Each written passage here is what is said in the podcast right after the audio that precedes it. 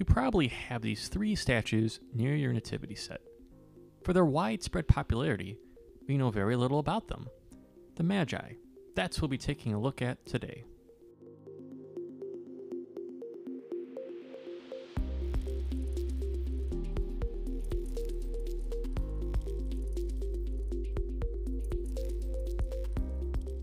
And welcome into Cast into the Deep and Happy New Year to all of our listeners. Special guest host, emergency backup co host, is joining me today. So please welcome to the show, Carissa.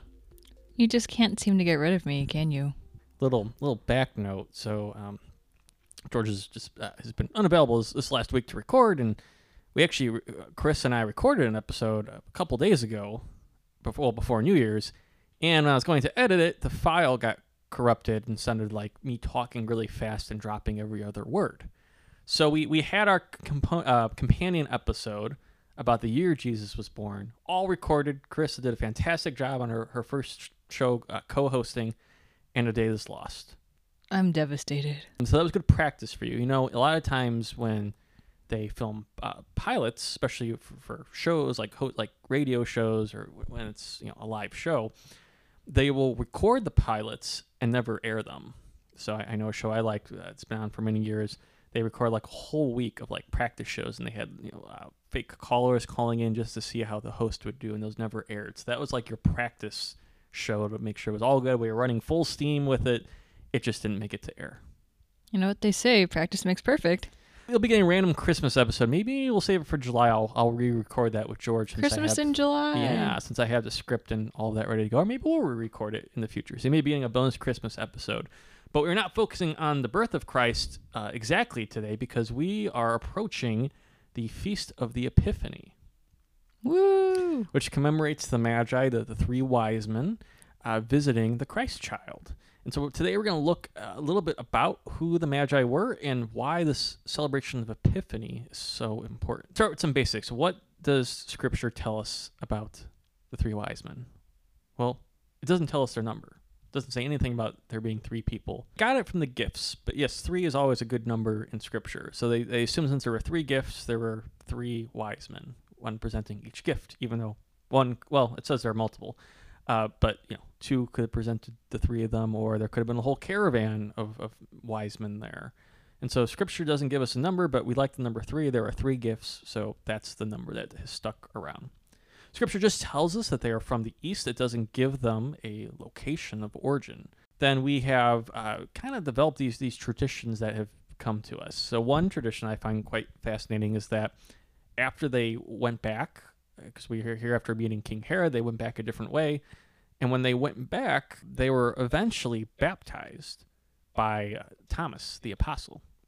Oh wow. Because tradition has it, again, not in scripture, but tradition has it that Thomas went east to India to uh, proclaim the good news. In fact, our, our friend, Father Toji, right, they have a huge devotion to Thomas the Apostle in India because it's believed he brought Christianity there, you know, in the oh, first I century. didn't know that. It's thought that the, the, the wise men, the Magi, were, were baptized Christian down the line. Now, we also have uh, thought that they also are kings. That's why we call them three kings, is, is another common tradition for it. So they're definitely people of, of renown, right? Whether they were um, people who studied the stars, people who advised kings, we'll talk about that a little bit, or they themselves had some nobility. We also have names for them. Do you know their names? Balthazar, Yep. Casper, and Melky. Oh shoot. Oh, Um, it begins with an M. It's like yeah. Melchior. Melchior, correct. Good job. Ding, ding, ding. So those are the three traditional names. Again, not listed in scripture, but the names that have come to them. Gaspar is also sometimes called Caspar or Jaspar, for the record. And we've also given them different locations. Now, if, if I was a betting person, I would say that they probably all came from the same place. But traditionally, we've said Melchior comes from Persia, Gaspar comes from India, and Balthazar comes from Arabia. Stepping outside of scripture, we, we learn from the Greek historian uh, Herodotus, who was writing about 400 or so BCE. He talks about Magi a little bit. And he says that they're from the Medes, which is in Persia, so there's a good inkling that these, this group is from Persia. Uh, he also uh, uh, kind of ascribes them to being a priestly group. And we also hear about magi in the book of Daniel, right? Because Daniel uh, can interpret dreams. Yeah, he tells a dream. Yeah, he tells a dream. Daniel tells a dream. I'm just getting Joseph and Daniel, but they both tell dreams. Mhm. But we also hear that magi were brought into the uh, court of the Persians to also try to decipher the dreams of the king. So a little bit about magi. We don't know too much. We know they're probably were rich. They probably because of the gifts they brought. They could have also, I've heard some theories, represented um, an Eastern nobility, possibly possibly Persian, representing uh, a nobility there. That's those are the main traditions. What's interesting though is how this celebration of Epiphany came about. And so we, we talked about this a little bit on our uh, what day Christmas originated, but you know, Christmas itself wasn't a big celebration. The birth of Christ wasn't a big celebration early on. And so what happened was usually, in, in especially around uh, this, late December, January, we started having Christians celebrating the baptism of Christ. That was a huge deal in the early church because in that scripture reading, you know, we hear the voice of the Father, we have the Holy Spirit. So really, it's it's a manifestation of Christ's mission that he is the beloved son that he is on mission. So that was a really important day. It's at the beginning of the gospel of mark which is the oldest gospel. So that was a really important story.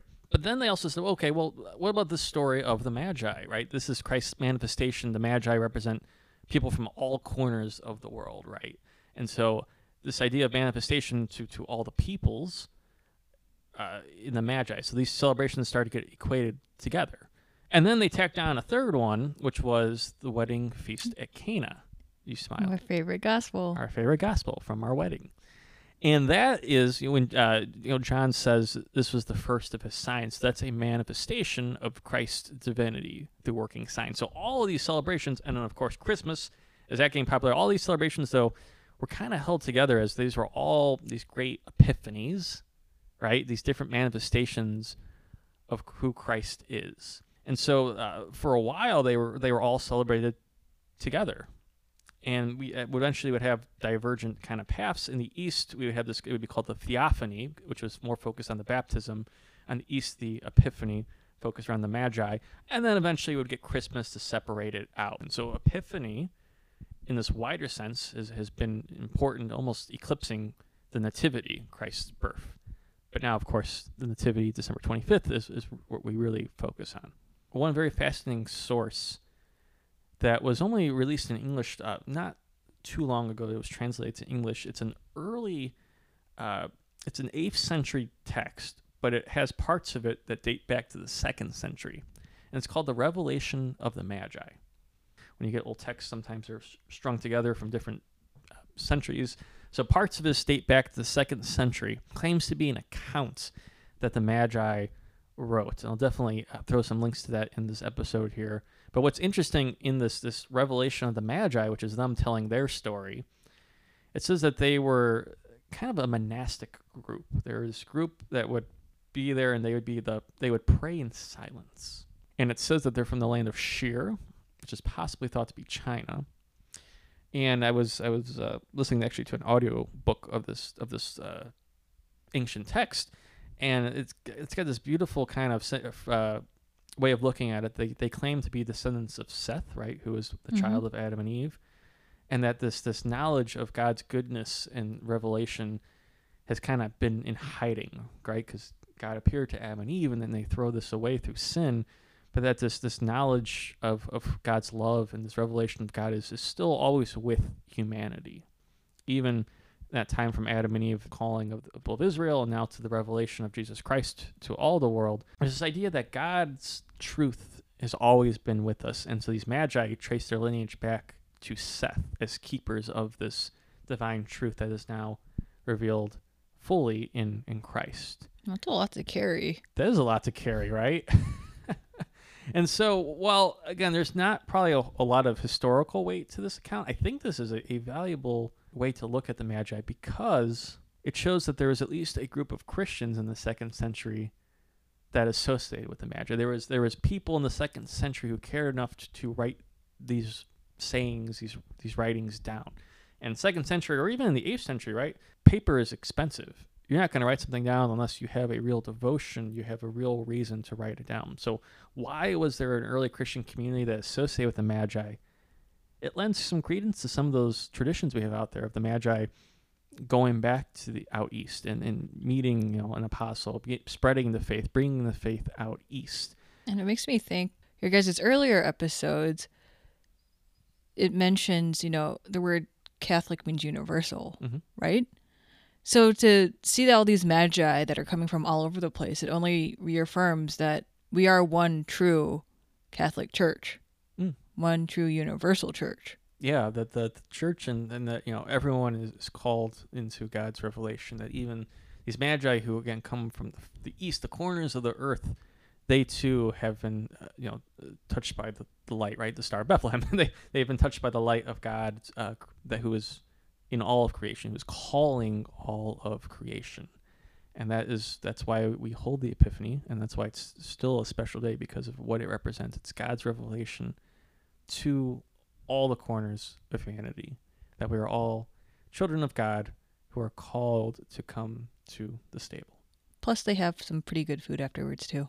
Yes a lot, a lot of parishes that do celebrations have some baller food um, some king's cake all sorts of fun traditions that are connected with the epiphany so there we go epiphany three kings Magi. Shameless plug. Go sign up for Matt's newsletter. Oh, thank you. Thank you. Yeah, we just released or uh, releasing a monthly newsletter, so a lot of them will, will relate to episodes like this. Just some additional information. We have some fun reflections on the Magi in our in our latest newsletter, so you can find that on Facebook. Uh, we'll put a link to it in the show notes here. So uh, help subscribe. That's free. Just like subscribing to this podcast is free. So leave us a rate, leave us a comment, help us help the show to grow. Um, until next time, I'm Matt. I'm Carissa. Cast into the deep, dive into the mystery.